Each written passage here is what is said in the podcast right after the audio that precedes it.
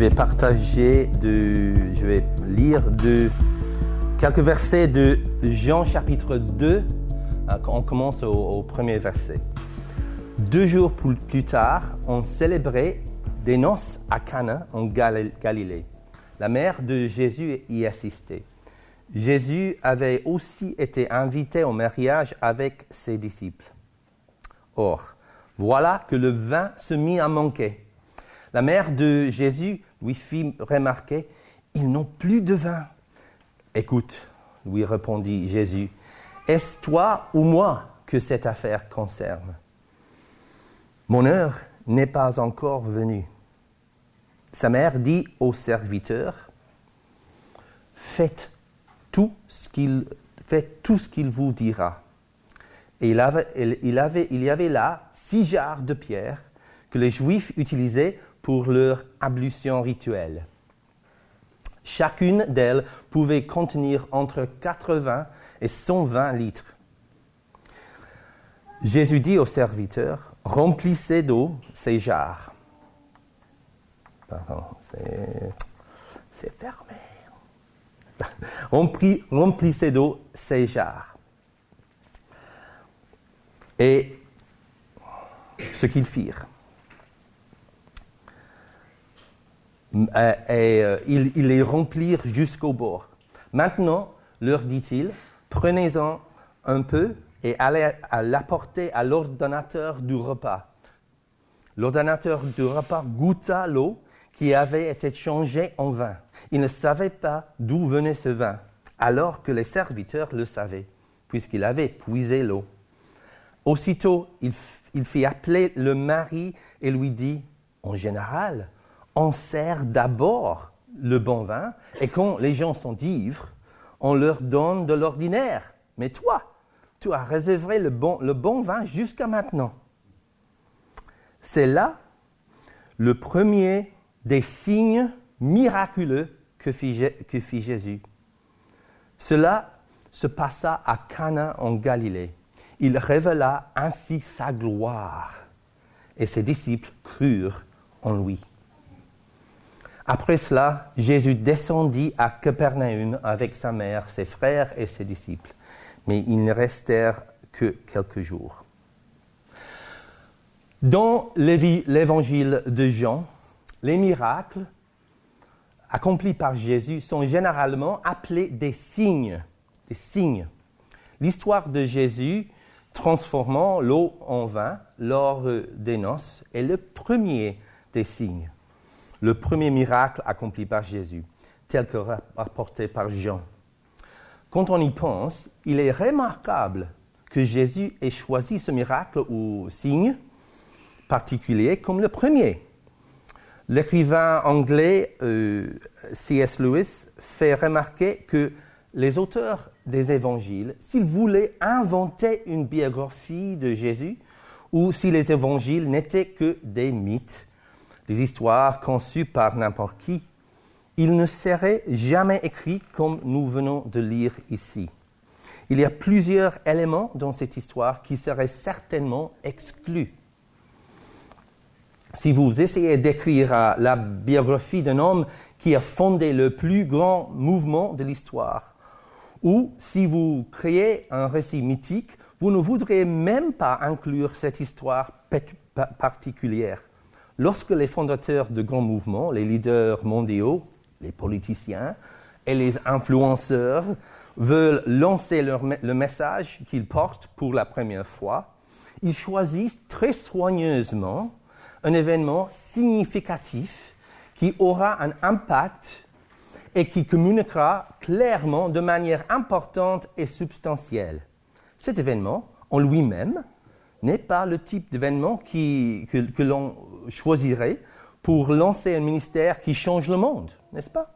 En fait, cet événement n'est pas très important du tout. Une solution miraculeuse à une situation sociale un peu embarrassante. On pourrait penser que Jésus aurait choisi de ressusciter les morts, de guérir euh, la lèpre, ou même de marcher sur l'eau. Non. Au lieu de cela, son premier miracle sauve une fête de village de la fin prématurée. Elle pourrait se poursuivre pendant trois jours au lieu de deux. Ce n'est pas vraiment une question de, de vie ou de mort, n'est-ce pas? Pourtant, Jean dit que cet événement révèle la gloire de Jésus. Comment ça se passe-t-il? Je crois qu'il est vraiment important que Jean qualifie les miracles de signes. Les signes indiquent quelque chose. Ils ne s'indiquent pas eux-mêmes. Je n'ai jamais vu un, signal, un panneau euh, routier qui dit Je suis un panneau routier. Alors, à quoi ce signe fait-il référence? Comment la gloire de Jésus est-elle révélée?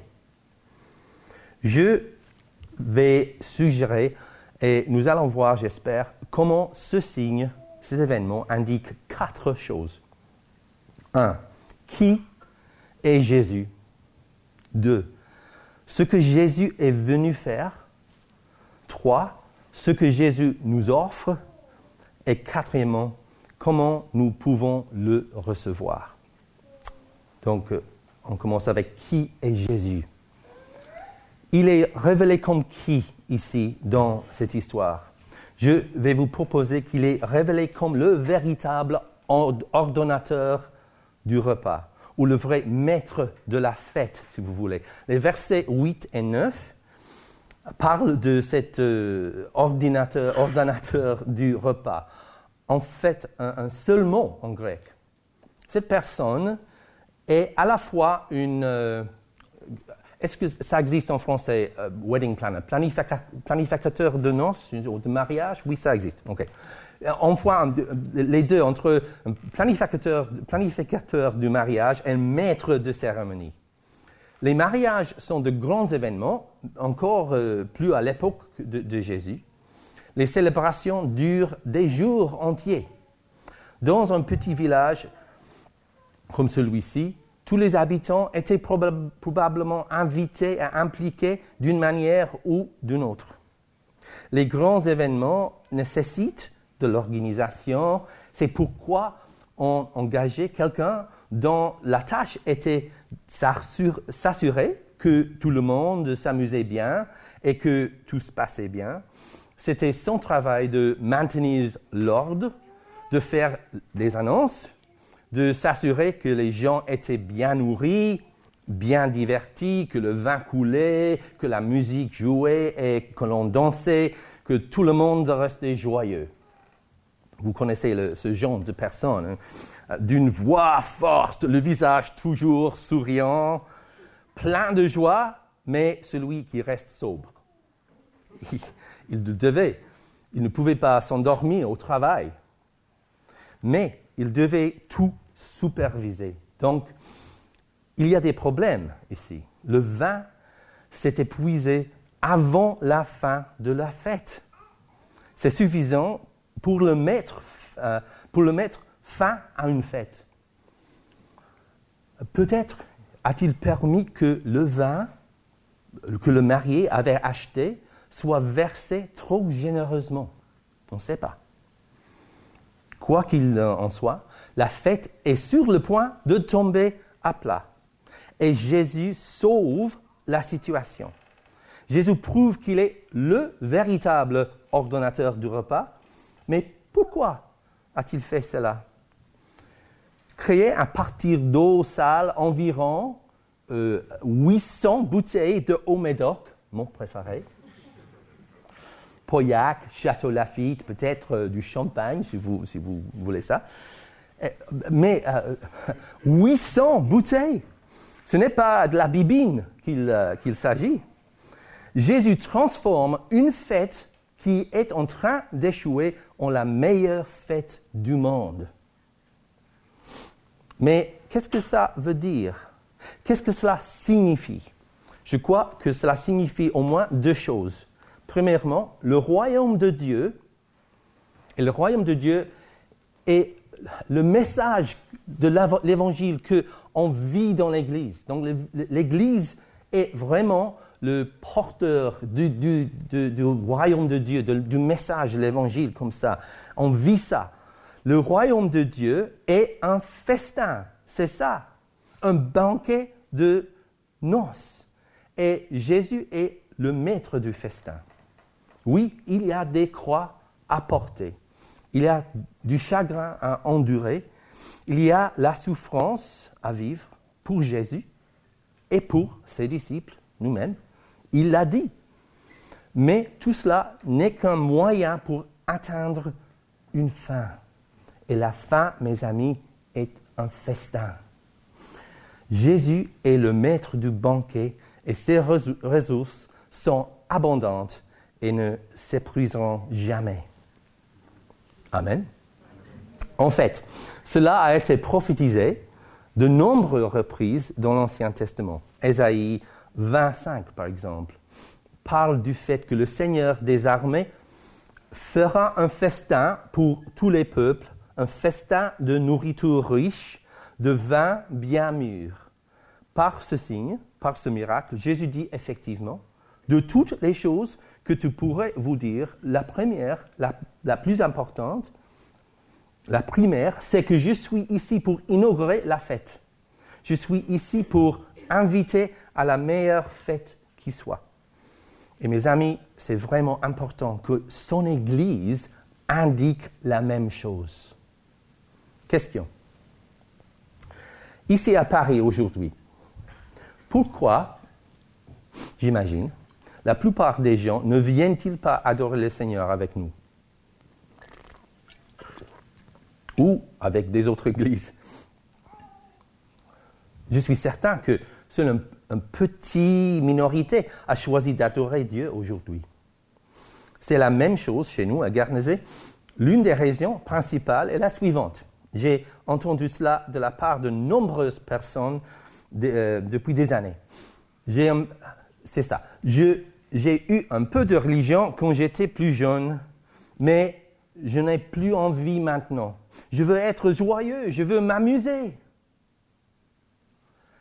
Est-ce là votre vision de la voie chrétienne Une liste des choses à faire, à ne pas faire, garder la tête basse, ne, pas s'attirer de nuit, dire non aux choses de, vraiment.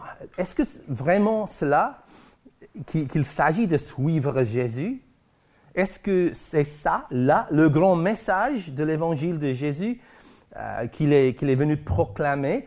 Le croyez-vous vraiment?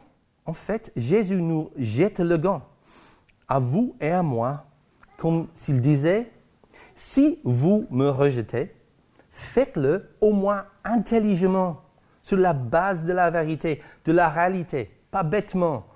Vous ne savez même pas ce que, je, ce que vous rejetez. J'ai les meilleurs, vins de la ville alors que tout le monde n'en a plus. C'est ce que je suis. C'est ça que Jésus euh, dit euh, au monde. 800 bouteilles du meilleur vin pour que la fête se termine en beauté. Et les gens rejettent Jésus parce qu'ils disent qu'il veut s'amuser. Voilà donc le premier point. Jésus révèle qu'il est le véritable ordonnateur du repas, le maître du banquet. Deux, ce que Jésus est venu faire. Verset 3, on lit Marie, sa mère, vient le trouver lorsque le vin vient à manquer. Elle, elle sait que c'est un vrai problème. C'est un petit villa- village, une petite communauté. Il n'y a probable- probablement qu'un seul supermarché et euh, il est sans doute fermé parce que tout le monde est au mariage. Marie va parler à Jésus, son fils, et elle sait qui, qui il est. Elle se souvient de, de ce que l'ange avait dit. Elle connaît son pouvoir, c'est son fils. Elle connaît son amour et sa, sollicitude. Il est donc tout à fait logique qu'elle lui demande. Et que répond, Jésus? Il dit, Femme, mon heure n'est pas encore venue. C'est un, langage assez dur ici. Si vous avez la Bible du Semeur, cette version essaie de adoucir un peu euh, avec écoute.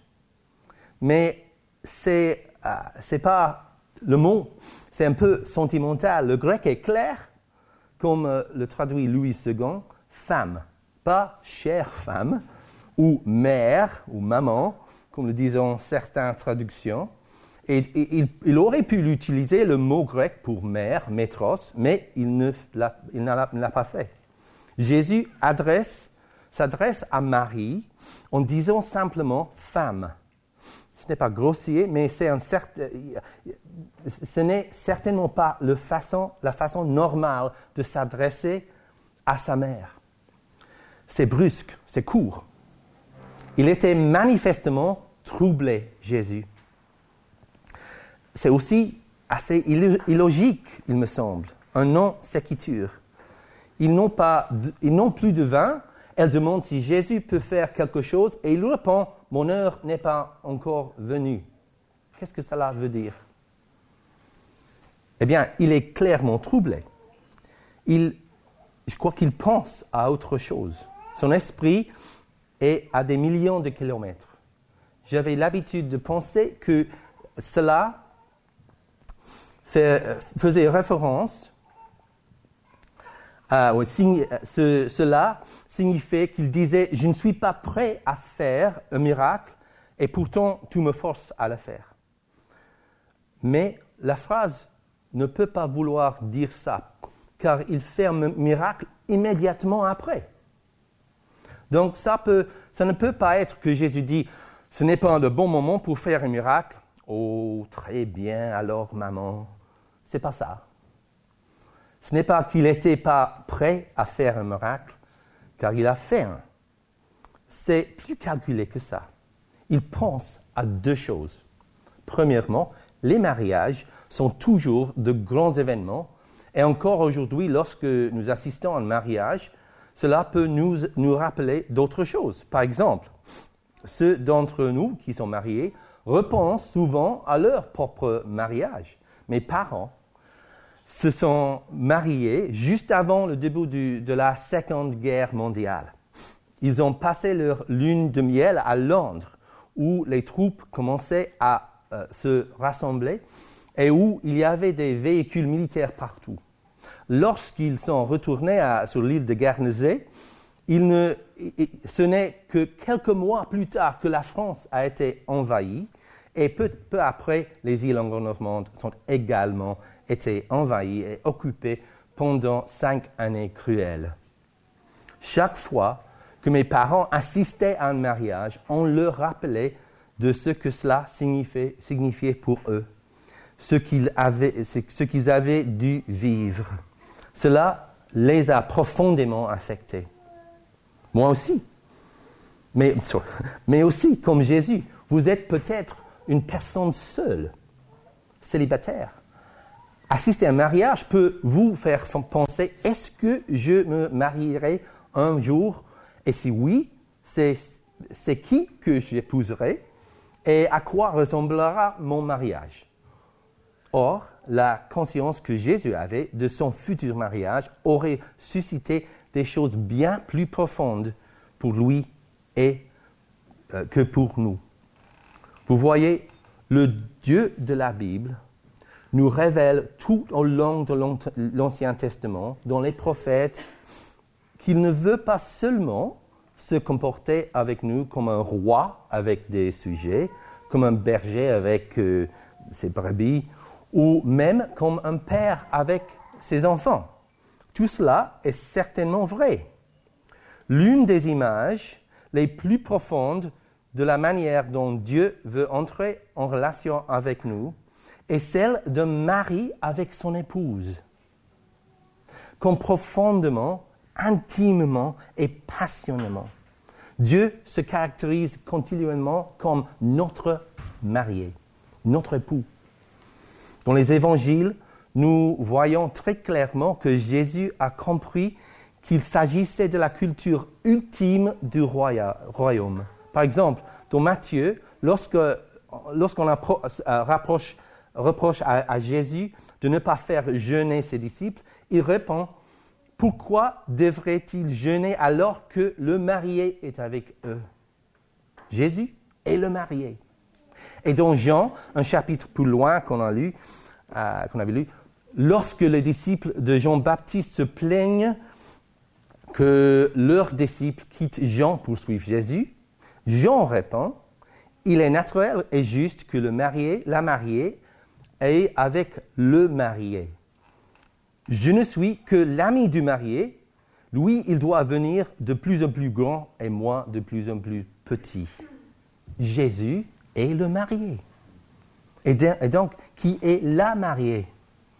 Jean la révèle dans l'Apocalypse, chapitre 19 et 21. On lit cela. Je vis la ville sainte qui descendait du ciel d'auprès de Dieu, belle comme une mariée parée pour son époux. Heureux ceux qui sont invités au festin des noces de l'agneau. Vous voyez que Jésus pense ici à ce jour où les gens diront, son épouse dira, tout ce que je suis, je te le donne. Mais il pense différemment pour nous, car si nous sommes célibataires, nous pouvons être inquiets parce que nous ne savons pas si cela arrivera ou, comment ça se sera. Jésus, Jésus sait que cela va se produire et il connaît aussi les autres implications, ce qu'il doit traverser pour que cela se produise. En second lieu, il pense à ce qu'il lui faudra faire pour fournir du vin pour son repas de noces. Et, l'indice est dans la, façon dont il répond à Marie. Il ne dit pas que ce n'est pas le bon moment, il utilise l'expression spécifique mon heure n'est pas venue, mon heure. Et bien que parfois elle ne soit pas très bien traduite, mais Jésus, Jésus utilise toujours cette expression pour faire référence à l'heure de sa mort. Ainsi, Marie dit qu'ils n'ont pas non plus de, vin pour le repas de noces. Jésus répond, ce n'est pas encore mon heure de mourir. Bien sûr, il n'avait pas besoin de mourir pour produire du vin pour ses noces, mais ce qu'il dit effectivement, ce qu'il envisage, et en d'autres termes, la, seule façon dont je pouvoir, pouvoir euh, pourvoir à mes noces, la seule façon dont je vais avoir la joie d'être uni à mon épouse, c'est en passant par l'heure de ma mort.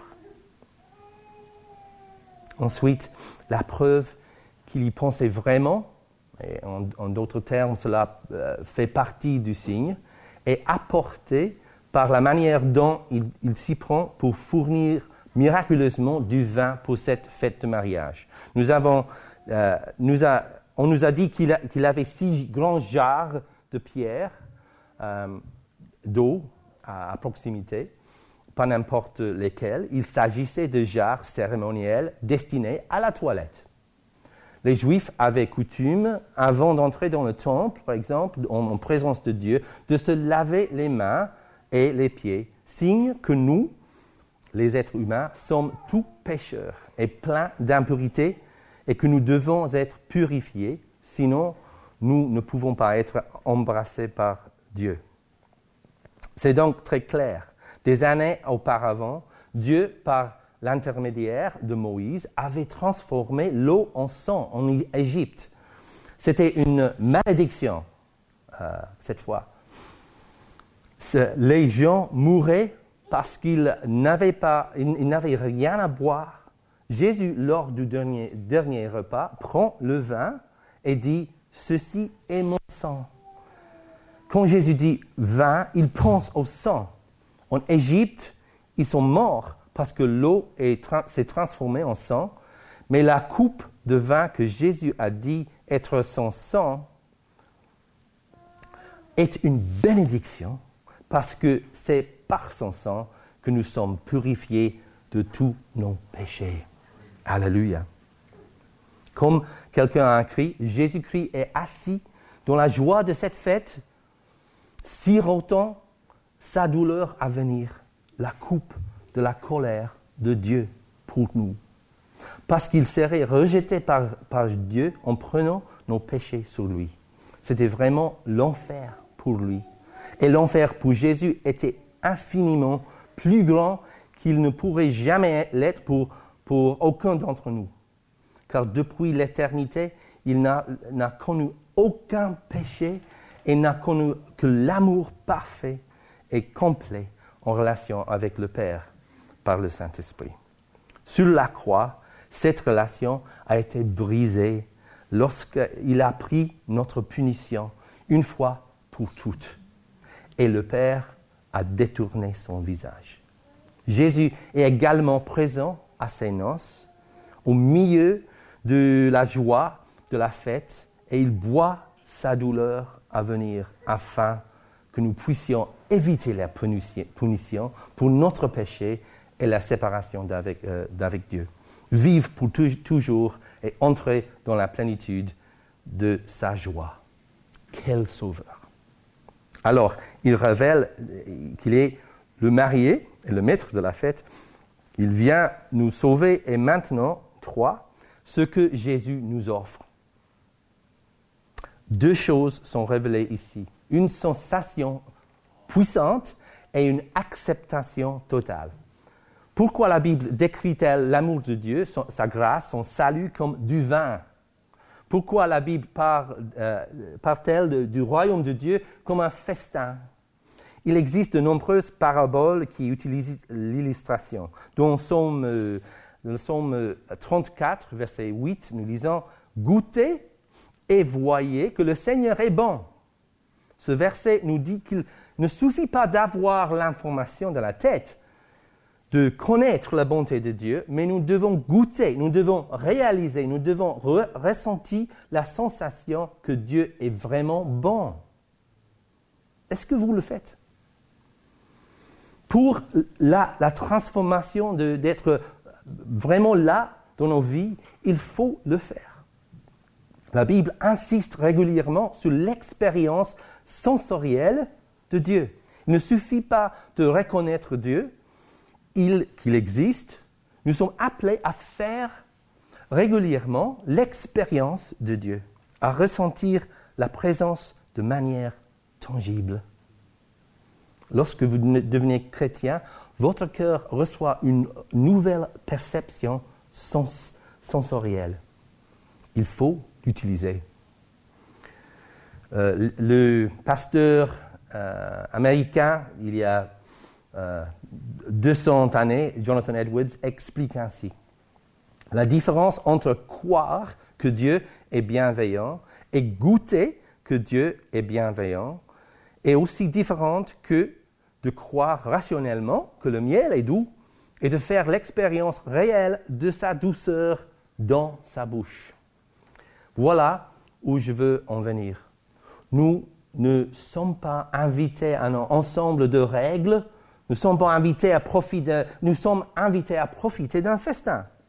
Nous ne sommes pas invités à réciter un credo, mais, nous, mais à nous asseoir à une table et à savourer des meilleurs mets et de meilleurs vins.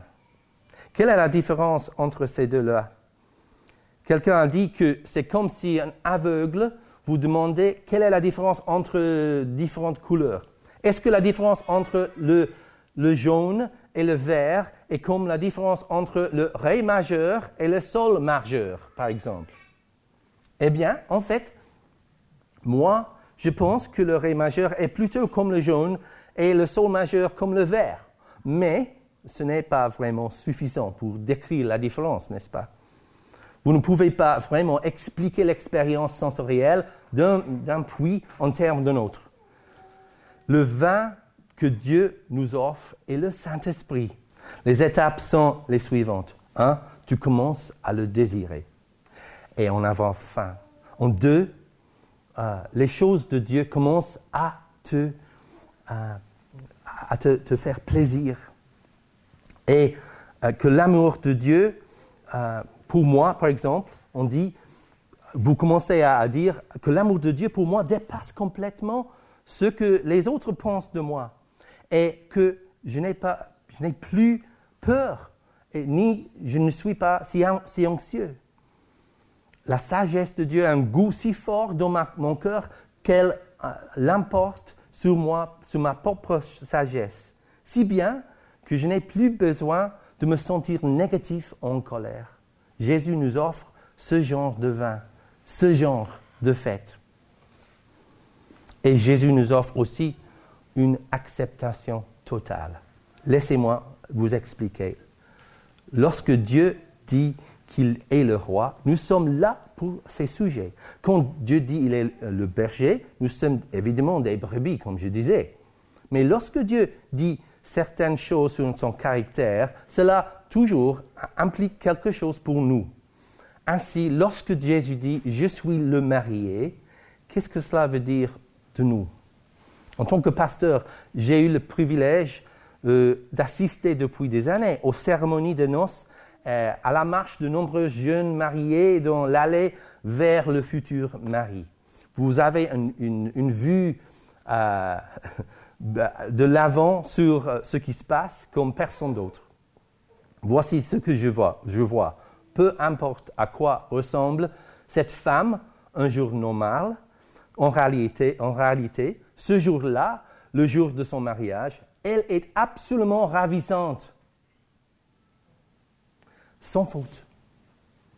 Je n'ai jamais, vu une, mariée qui ne soit pas complètement splendide le jour de son mariage. C'est la même chose dans toutes les cultures. Les vêtements de la, mariée, le style, le maquillage, les bijoux vous rendent absolument magnifique, peu importe comment vous pensez d'être en réalité le marié est totalement stupéfait. Et il, ne, l'a jamais vu euh, rassembler à ça. Alors que dit Jésus ici, il dit qu'il veut courir le long de l'allée et te prendre dans ses bras, le, le ferait n'importe quel marié. Il nous offre une acceptation totale. C'est le but de ces noces. C'est ainsi qu'il révèle la gloire dans cet incroyable signe miraculeux. Et donc, pour finir, comment pouvons-nous le recevoir? Il y a deux étapes. Numéro un, admettre que vous êtes vide. Et deux, prendre tout le crédit. Vous devez admettre que vous, n'avez plus rien. Je viens ici sans rien. Je n'ai ce n'est pas seulement un complément de Dieu dont nous, avons besoin, nous devons admettre que nous sommes vides. C'est ce qui se passe ici. Marie dit, il n'y a plus de vin. Ce n'est pas, euh, ce n'est qu'après cela que Jésus commence à travailler. Et nous devons admettre que notre véritable condition, le vide, pour que Jésus puisse pleinement accomplir son œuvre de transformation en nous. Et remarquez que tout le, mérite revient au marié. Bien qu'il soit si désorganisé qu'il n'a pas commandé assez de vin. Maintenant, les gens disent Waouh, c'est la meilleure fête à laquelle que j'ai jamais assisté. Merci beaucoup, le vin est incroyable et il en reste beaucoup. En fait, c'est Jésus qui a fait tout le travail. C'est exactement ce qui signifie être un chrétien, un disciple de Jésus, venir au Seigneur et dire, je suis vide, j'ai tout gâché, s'il te plaît, accepte-moi et donne-moi le crédit de tout, ce que Jésus a fait. C'est ça, devenir chrétien. Pour terminer, voici deux autres encouragements. Ce passage nous apprend que vous pouvez aller vers Dieu même pour les petites choses. N'ayez pas peur de prier pour toutes les choses que vous, qui, vous dérangent. Euh, il se soucie des détails de notre vie. Ce miracle le prouve. Et soumettez-vous au timing de Dieu. Il dit que euh, ce n'est pas le moment, puis il commence à remplir d'eau des jarres sales. C'est une image, euh, je crois, que ressemblait un peu parfois dans nos vies. Euh, lorsque Dieu travaille, nous venons au Seigneur avec un problème, il semble ne pas répondre, ou même peut-être nous rejeter. Puis des choses étranges commencent à se produire autour de nous qui, qui semblent n'avoir aucun rapport avec ce que nous avons demandé à Dieu. Apprenez de Marie. Comment réagit-elle lorsque Jésus dit Femme, mon heure n'est pas encore venue Est-ce qu'elle euh, est qu'elle a dit Comment oses-tu parler ainsi à ta mère? Non. Elle dit Fais ce qu'il te dit. C'est le chemin de la bénédiction, de la fête, du festin. Il n'y a pas d'autre. Prions. Merci Seigneur pour euh, cette histoire qui indique que le royaume de Dieu pour nous est un festin. Et je prie ce matin pour ceux qui ont besoin, peut-être pour la première fois, mais aussi d'être euh,